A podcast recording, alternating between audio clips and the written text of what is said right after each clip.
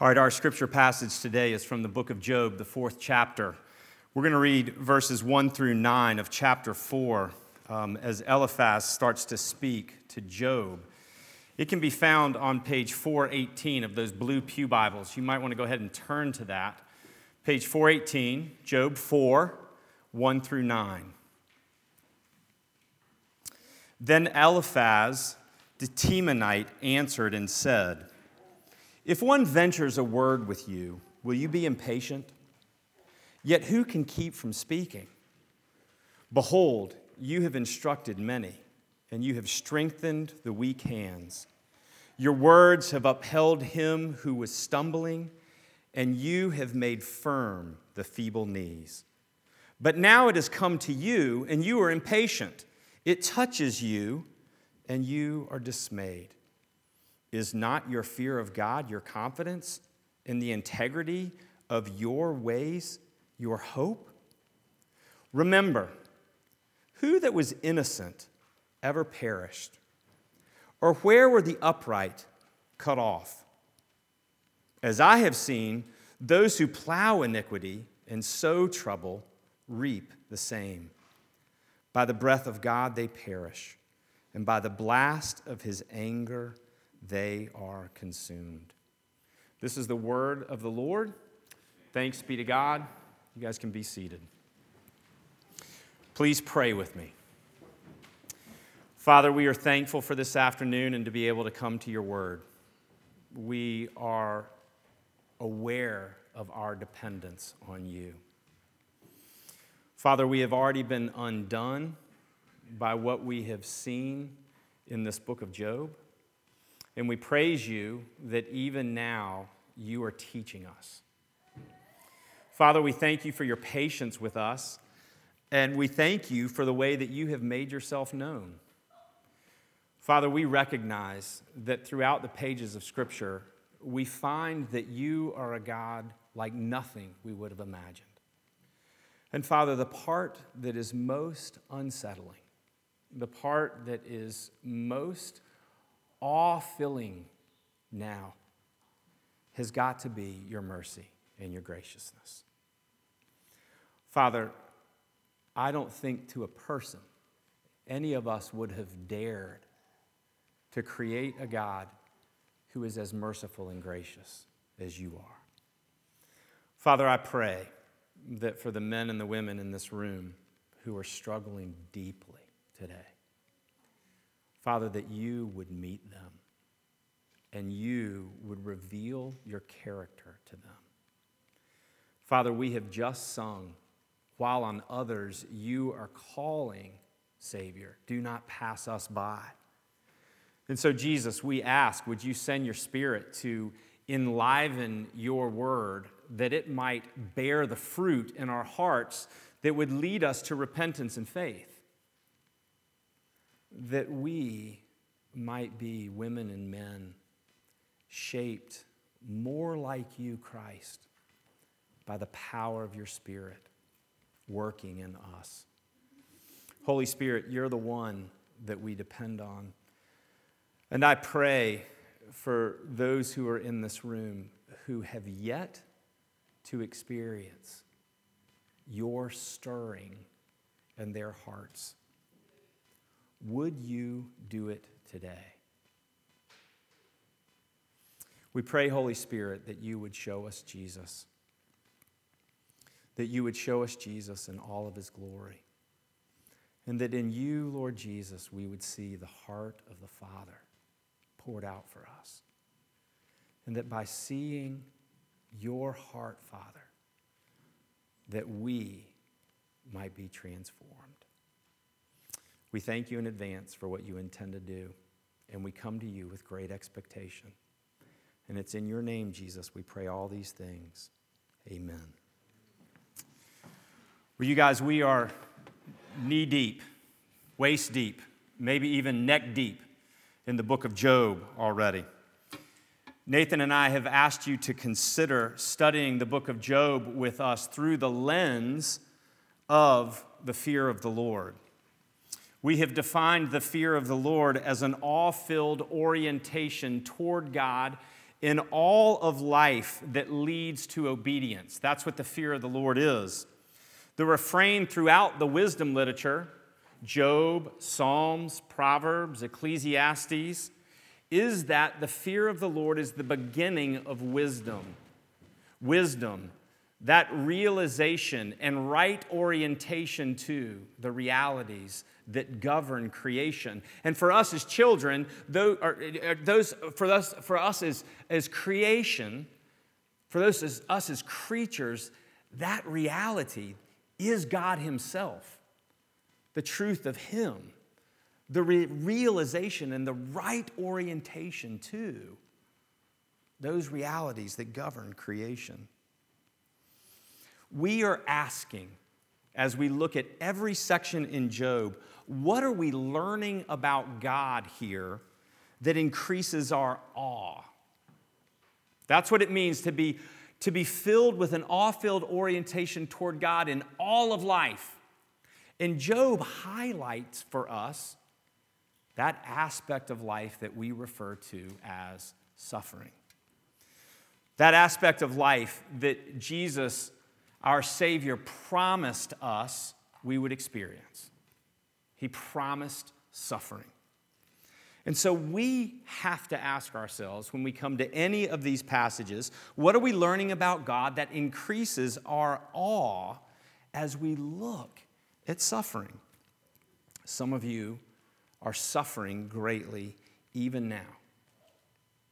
We have said that the hope of looking at Job through this lens of the fear of God is the desire for obedience in the midst of suffering. When Jesus was asked what it means to obey God, he answered in one place it means to believe in his Son whom he has sent. That the obedience would be faith. For others of us, we are praying that God would give us a faithful representation of Him to others who are suffering. We come to this passage with that lens, the fear of the Lord. And the scene that we see is Job sitting in ashes with a shard of a pottery, scratching himself as he's covered with painful boils. You can see it there in chapter 2. One of the women that Nathan and I have been studying called this scene of Job heart cracking suffering. She noted that it is both external, all of the things that made Job a great man in his culture are gone, and internal, the dreams and the desires for the future with his children shattered even his body, the home for his soul, is now alien to him, repulsive and repelling. To this Job, sitting in ashes, come his friends. You can see this in chapter 2, verse 11. Job's three friends heard all this evil that had come upon him, and they each came from his own place. Eliphaz the Temanite, Bildad the Shuhite, and Zophar the Naamathite. They made an appointment together to come to show him sympathy and comfort. And when they saw him from a distance, they didn't even recognize him. And they raised their voices and they wept. And they tore their robes and sprinkled dust on their heads toward heaven. And they sat with him on the ground seven days and seven nights, and no one spoke a word to him, for they saw that his suffering was very great. There is, at the end of that section, an ominous silence. A silence that we are told lasts for seven days until Job makes the lament that Nathan preached from last week. But we wonder what to make of the silence of his friends.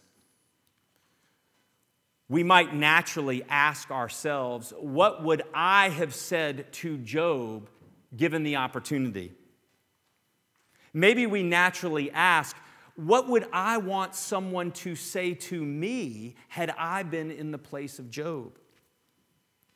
But I want you to remember the lens with which we're looking at these verses the lens of the fear of the Lord. And the question that we have to ask is the question that the reader has become privy to What am I to think of God now that I see Job in this situation?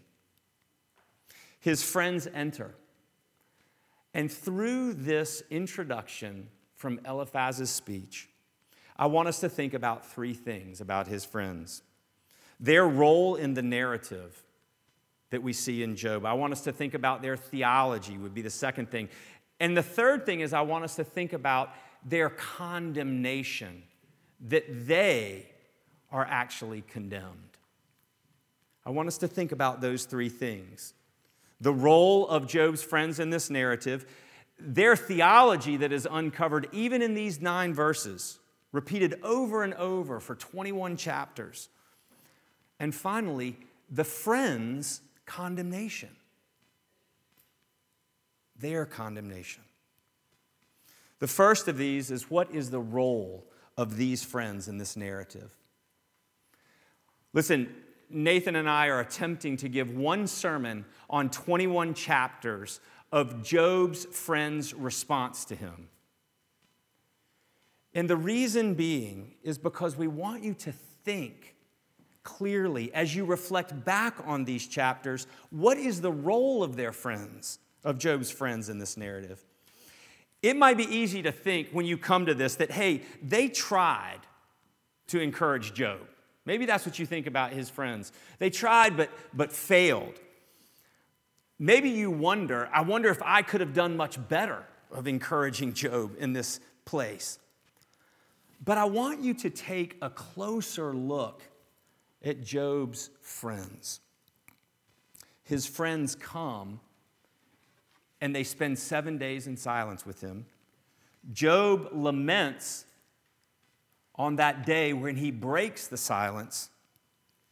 And for the rest of the day, these chapter 4 through 25, by the end of the day, these friends are berating and condemning Job. I read to you a section of Job 4, 1 through 9, where Eliphaz suggests Job, I have actually seen that those who sow iniquity reap the same. A suggestion, a mere observation. But if you go to chapter 15 and you read Eliphaz's statement to Job, he has ratcheted it up.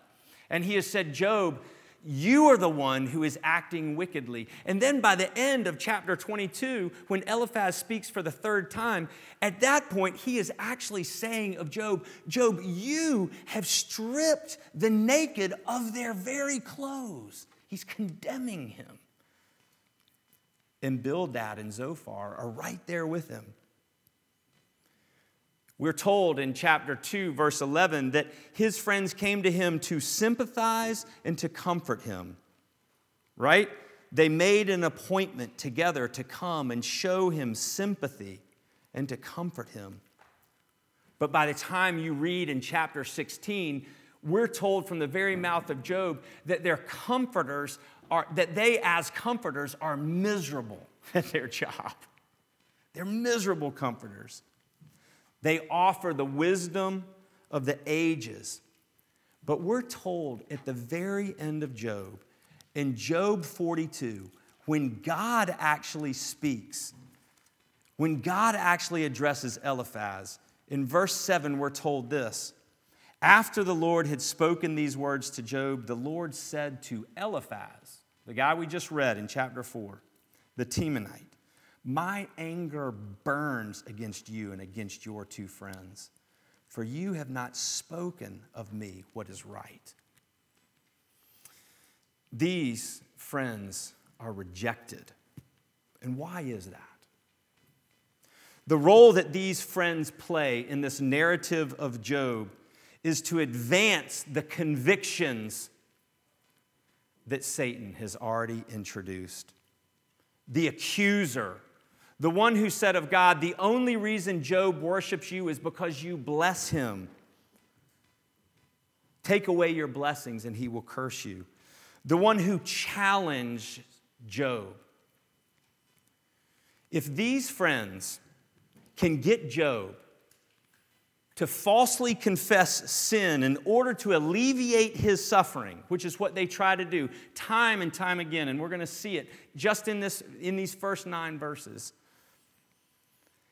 If they can get Job to falsely confess sin in order to alleviate his suffering, then that would mean that Satan is right. Job is motivated by his prosperity rather than by righteousness. Satan would be right on principle about Job. We readers have already heard in this book of Job that Job has acted righteously. If we look back at chapter 1, verse 22, and we're told how Job responded to that first wave of cataclysmic destruction in his life, he says, In all this, Job did not sin or charge God with wrong. And then we're also told at the end of chapter 2, verse 10, we are told that in all this, Job did not sin with his lips. We have even heard God Himself refer to the righteousness of Job. But Job's friends all agree in their speeches against Job that Job has sinned and that's why he's suffering. Job throughout these arguments of this afternoon maintains his righteousness. His friends Eliphaz, Bildad, and Zophar come at him again and again from different perspectives. There are three rounds of challenges. Eliphaz speaks three times, Bildad speaks three times, Zophar speaks twice. And with increased intensity, using all of the wisdom of the day, they join forces against Job, trying to get Job to confess that the reason he's suffering is his own sin. What is the role of these friends in this narrative? It is to advance the convictions of Satan. Job's temptation to curse God did not go away when he resisted his wife in chapter 2. In fact, it only increases throughout all of these 21 chapters of his friends coming after him. One commentator has noted that our suffering makes us vulnerable mentally and emotionally. And those of you who suffer physically know this. Those of you who have suffered emotionally know this that suffering makes us vulnerable. And imagine these 21 chapters, these eight different times where his three friends have come after him over and over, telling him, There's no way you are righteous, Job. Your suffering is because of your wickedness. Repent from sin that you didn't confess so that this suffering will go away. And every time Job resists, they ratchet up their condemnation of Job. The question that you might ask is what is their conviction that Job is a sinner based on? They don't get what we get as a reader, where we are told that Job is a righteous man where God Himself defends Job before Satan according to his righteousness, and where twice in three chapters we are told that Job has not sinned. God even says to Satan, we have you, you, have, you have incited me to destroy Job on no account. So, on what is their conviction based? The conviction of these friends. It's not just on a belief that they see in Job. But the bigger deal is it's what they believe about God. The role of Job's friends increases the suffering of Job throughout these chapters. But let's look at their theology. Let's look at it through these verses in chapter 4, verses 1 through 9. Job is there in the ashes. He has just lamented what Nathan read last week. And in response to that, Eliphaz looks at him and he says in 2 through 6 Job, you've taught a lot of us. You've been very patient with us. You have instructed us. You have led us. But now that suffering has come to you, look how impatient you are. Can I venture to speak? How can I not speak? Eliphaz says to Job. And then he simply says this in verses 7 and 8. He says this Remember, Job, who that was innocent ever perished? It's a rhetorical question. The answer is no one who is innocent has ever perished. Or who or, or where were the upright cut off? The answer that Job is expected to come up to is that the upright are not cut off, the upright are sustained. And then Eliphaz simply says, As I have seen, from my experience, my understanding, those who plow iniquity sow trouble and reap the same. In other words, they are saying, if you are suffering, Job, you must have sinned. The theological principle that is behind their understanding of Job's condition is a principle that theologians call retribution. The righteous prosper and the wicked suffer, period. And you're going to wait a minute, Bradley. That sounds a lot like Scripture. You're exactly right. Let me just read to you one psalm, Psalm 1, in fact, and listen to that. This principle on which Job's friends rely the righteous prosper and the wicked suffer. Listen to Psalm 1. Blessed is the man who walks not in the counsel of the wicked, nor stands in the way of sinners, nor sits in the seat of scoffers, but his delight is in the law of the Lord, and on his law he meditates day and night. He is like a tree planted by streams of water it yields its fruit in its season, and its leaf does not wither, and all that he does, he prospers. The wicked are not so, but are like chaff that the wind drives away. Therefore, the wicked will not stand in judgment, nor sinners in the congregation of the righteous. For the Lord knows the way of the righteous, but the way of the wicked will perish. This principle that these friends have accepted absolutely the righteous prosper and the wicked suffer is supported here by Scripture, isn't it? Psalm 1. If you were to go and read the book of Proverbs, and particularly pick out Proverbs 10 through 12, go read those two chapters, and you'll see over and over and over that the proverb is about what happens to the righteous and they flourish, and to the wicked and they suffer. These are proverbs, they're generalizations, they're principles of how the world works. The book of Ecclesiastes is even harder. Because the book of Ecclesiastes is primarily around this one guy's opinion that, look, life is unfair. And this retribution principle that the righteous ought to prosper and the wicked ought to suffer doesn't work, but it should, is what Ecclesiastes is all about. And it's super easy, and we see it in these friends of Job as they take this principle and they make it absolute, that they slip into the natural corollary of the righteous prosper and the wicked suffer, which is those who prosper must be righteous, and those who suffer must be wicked. Do you see what's happened? Ever so slightly. The mere presence of suffering in their lives demanded that Job be wicked. Demanded it. Scripture supports the principle that the righteous suffer, or the righteous prosper and the wicked suffer. Scripture does not support anywhere that those who prosper must be righteous and those who suffer must have sinned.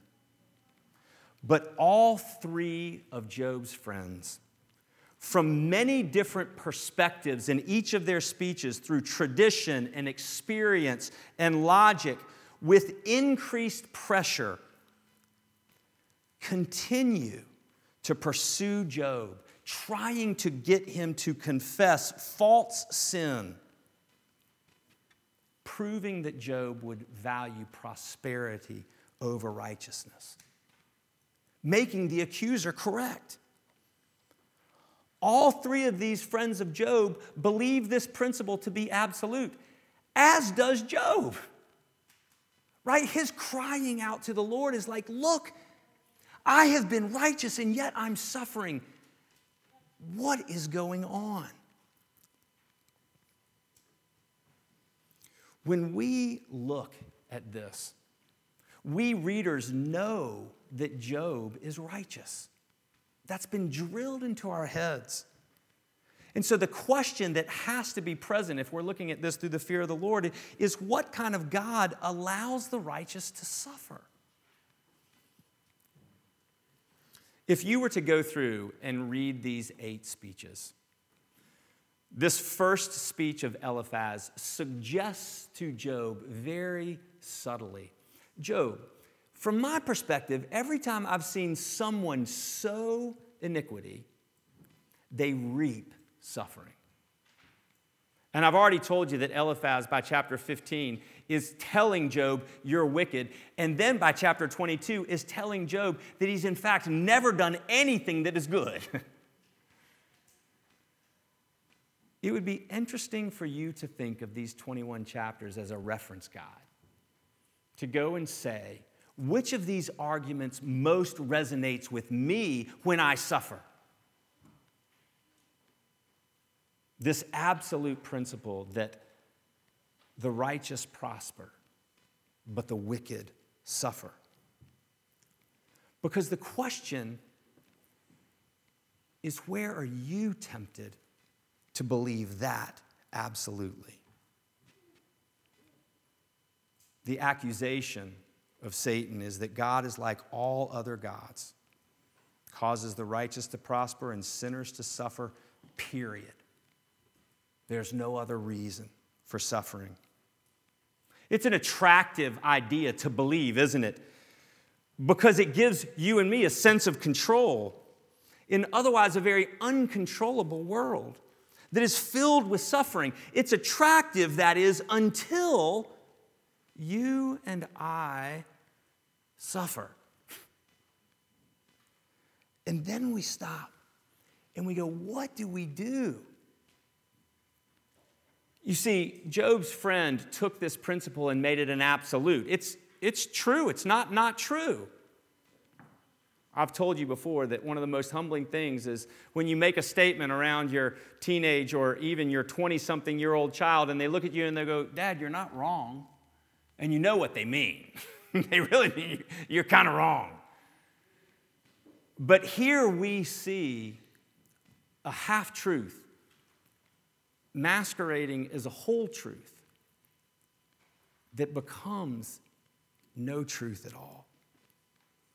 The theology of Job's friends is that the righteous always prosper, the wicked always suffer, period.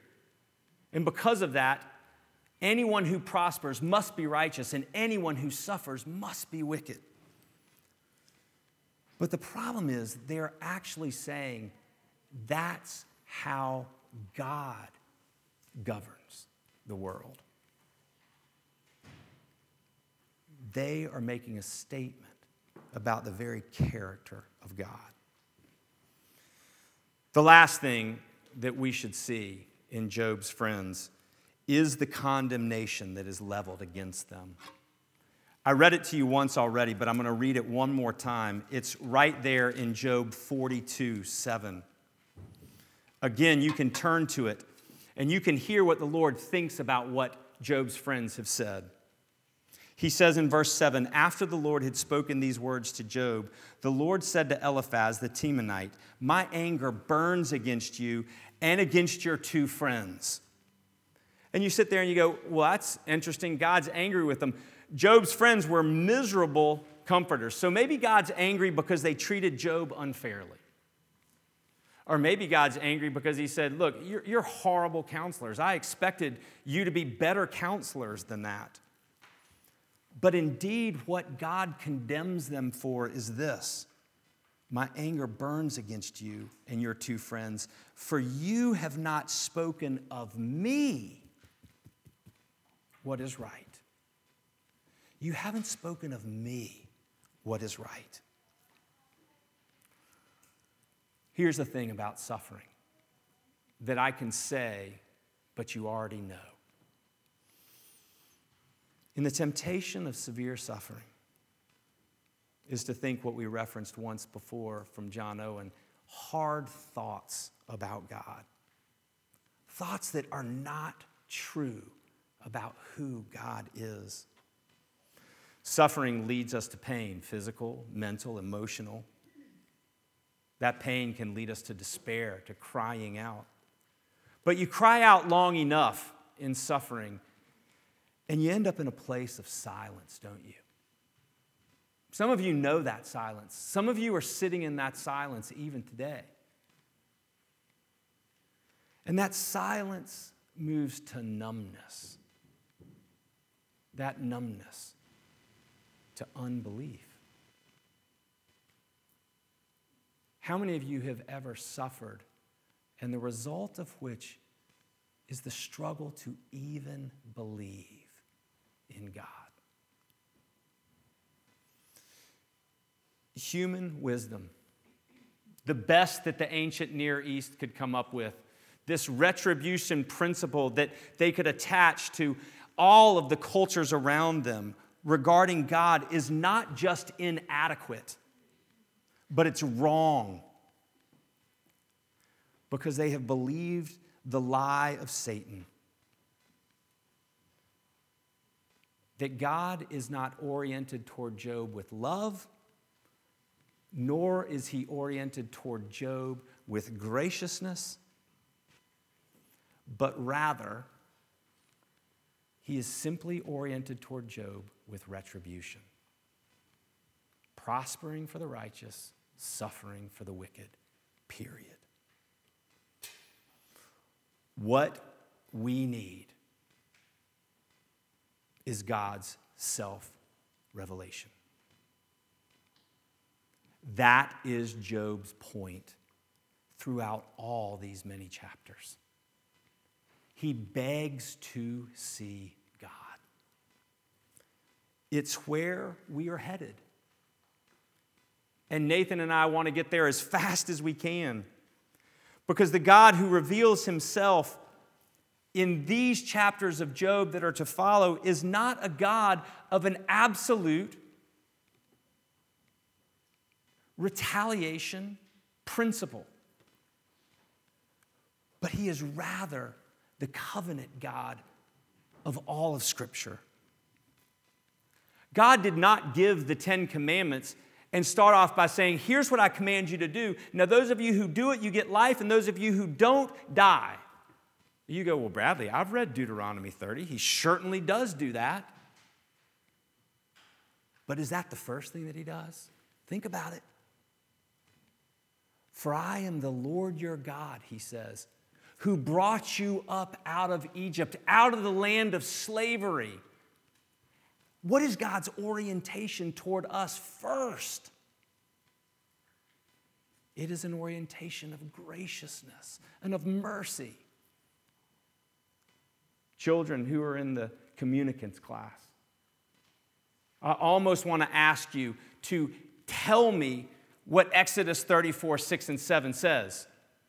The Lord passed before him and declared to him, The Lord, the Lord, a God merciful and gracious, slow to anger, and abounding in steadfast love and faithfulness, showing steadfast love to thousands, forgiving iniquity and transgression and sin, but who will by no means clear the guilty, visiting the iniquity of the fathers on the children and the children's children to the third and the fourth generation. Children, is God a God of retribution only? If He is, we are all without hope. But indeed, God's justice is his character. But we also hear from his own self revelation that he bends toward mercy and graciousness, forgiveness, and steadfast love. And praise God that he does. Don't think that you don't think this way about God. Listen, even the disciples thought this way about God. Do you remember this section in John 9 where the disciples are walking with Jesus and they come across a guy who's blind and they look at him and what do they say to Jesus? Jesus, who sinned, this guy or his parents, so that he's born blind? They ask Jesus, What's the cause of his suffering? What does Jesus respond to him? To the disciples, he says, It's neither that this man sinned nor that his parents sinned that he's born blind, but rather it's so that God might be glorified. Jesus is the one who also debunks the absoluteness of the retribution principle particularly in suffering. He points away from the cause and rather to the purpose. As some scholars said that I studied this week, we are not always going to know the cause of the suffering. But I can guarantee you that Job's friends are wrong when they say, the reason, Job, you are suffering is because you are wicked. And they're wrong, not because of what they believe about Job, but because of what they believe about God. What do you believe about God? If you read those eight chapters and consider which of those arguments land truest with you that Job's friends make, you will find out where in your heart you believe that God is just a God of retribution and not a God who is inclined toward you with mercy and graciousness, as he says. Where do you go to look at this most clearly? The cross of Christ.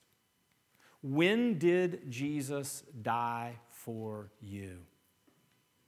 Paul very clearly says, while you were dead in your sins and transgressions, because of God's great mercy, you were made alive in Christ.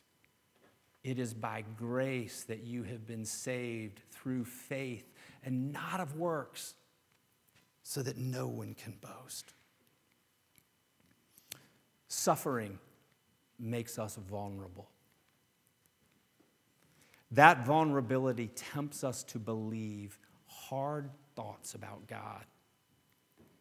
But God's condemnation of Job's friends forces us to resist those thoughts. Nathan and I have been reading a book called Embodied Hope by Kelly Kapic. We'll have some copies in the back for you, would encourage you to go get them. But there was a lament that Kelly who is a professor at a college, asked his students to write. And one of those laments he printed in his book, and I just want to end by reading it to you. And I want you to consider what is the character of God who allows someone like Job to suffer?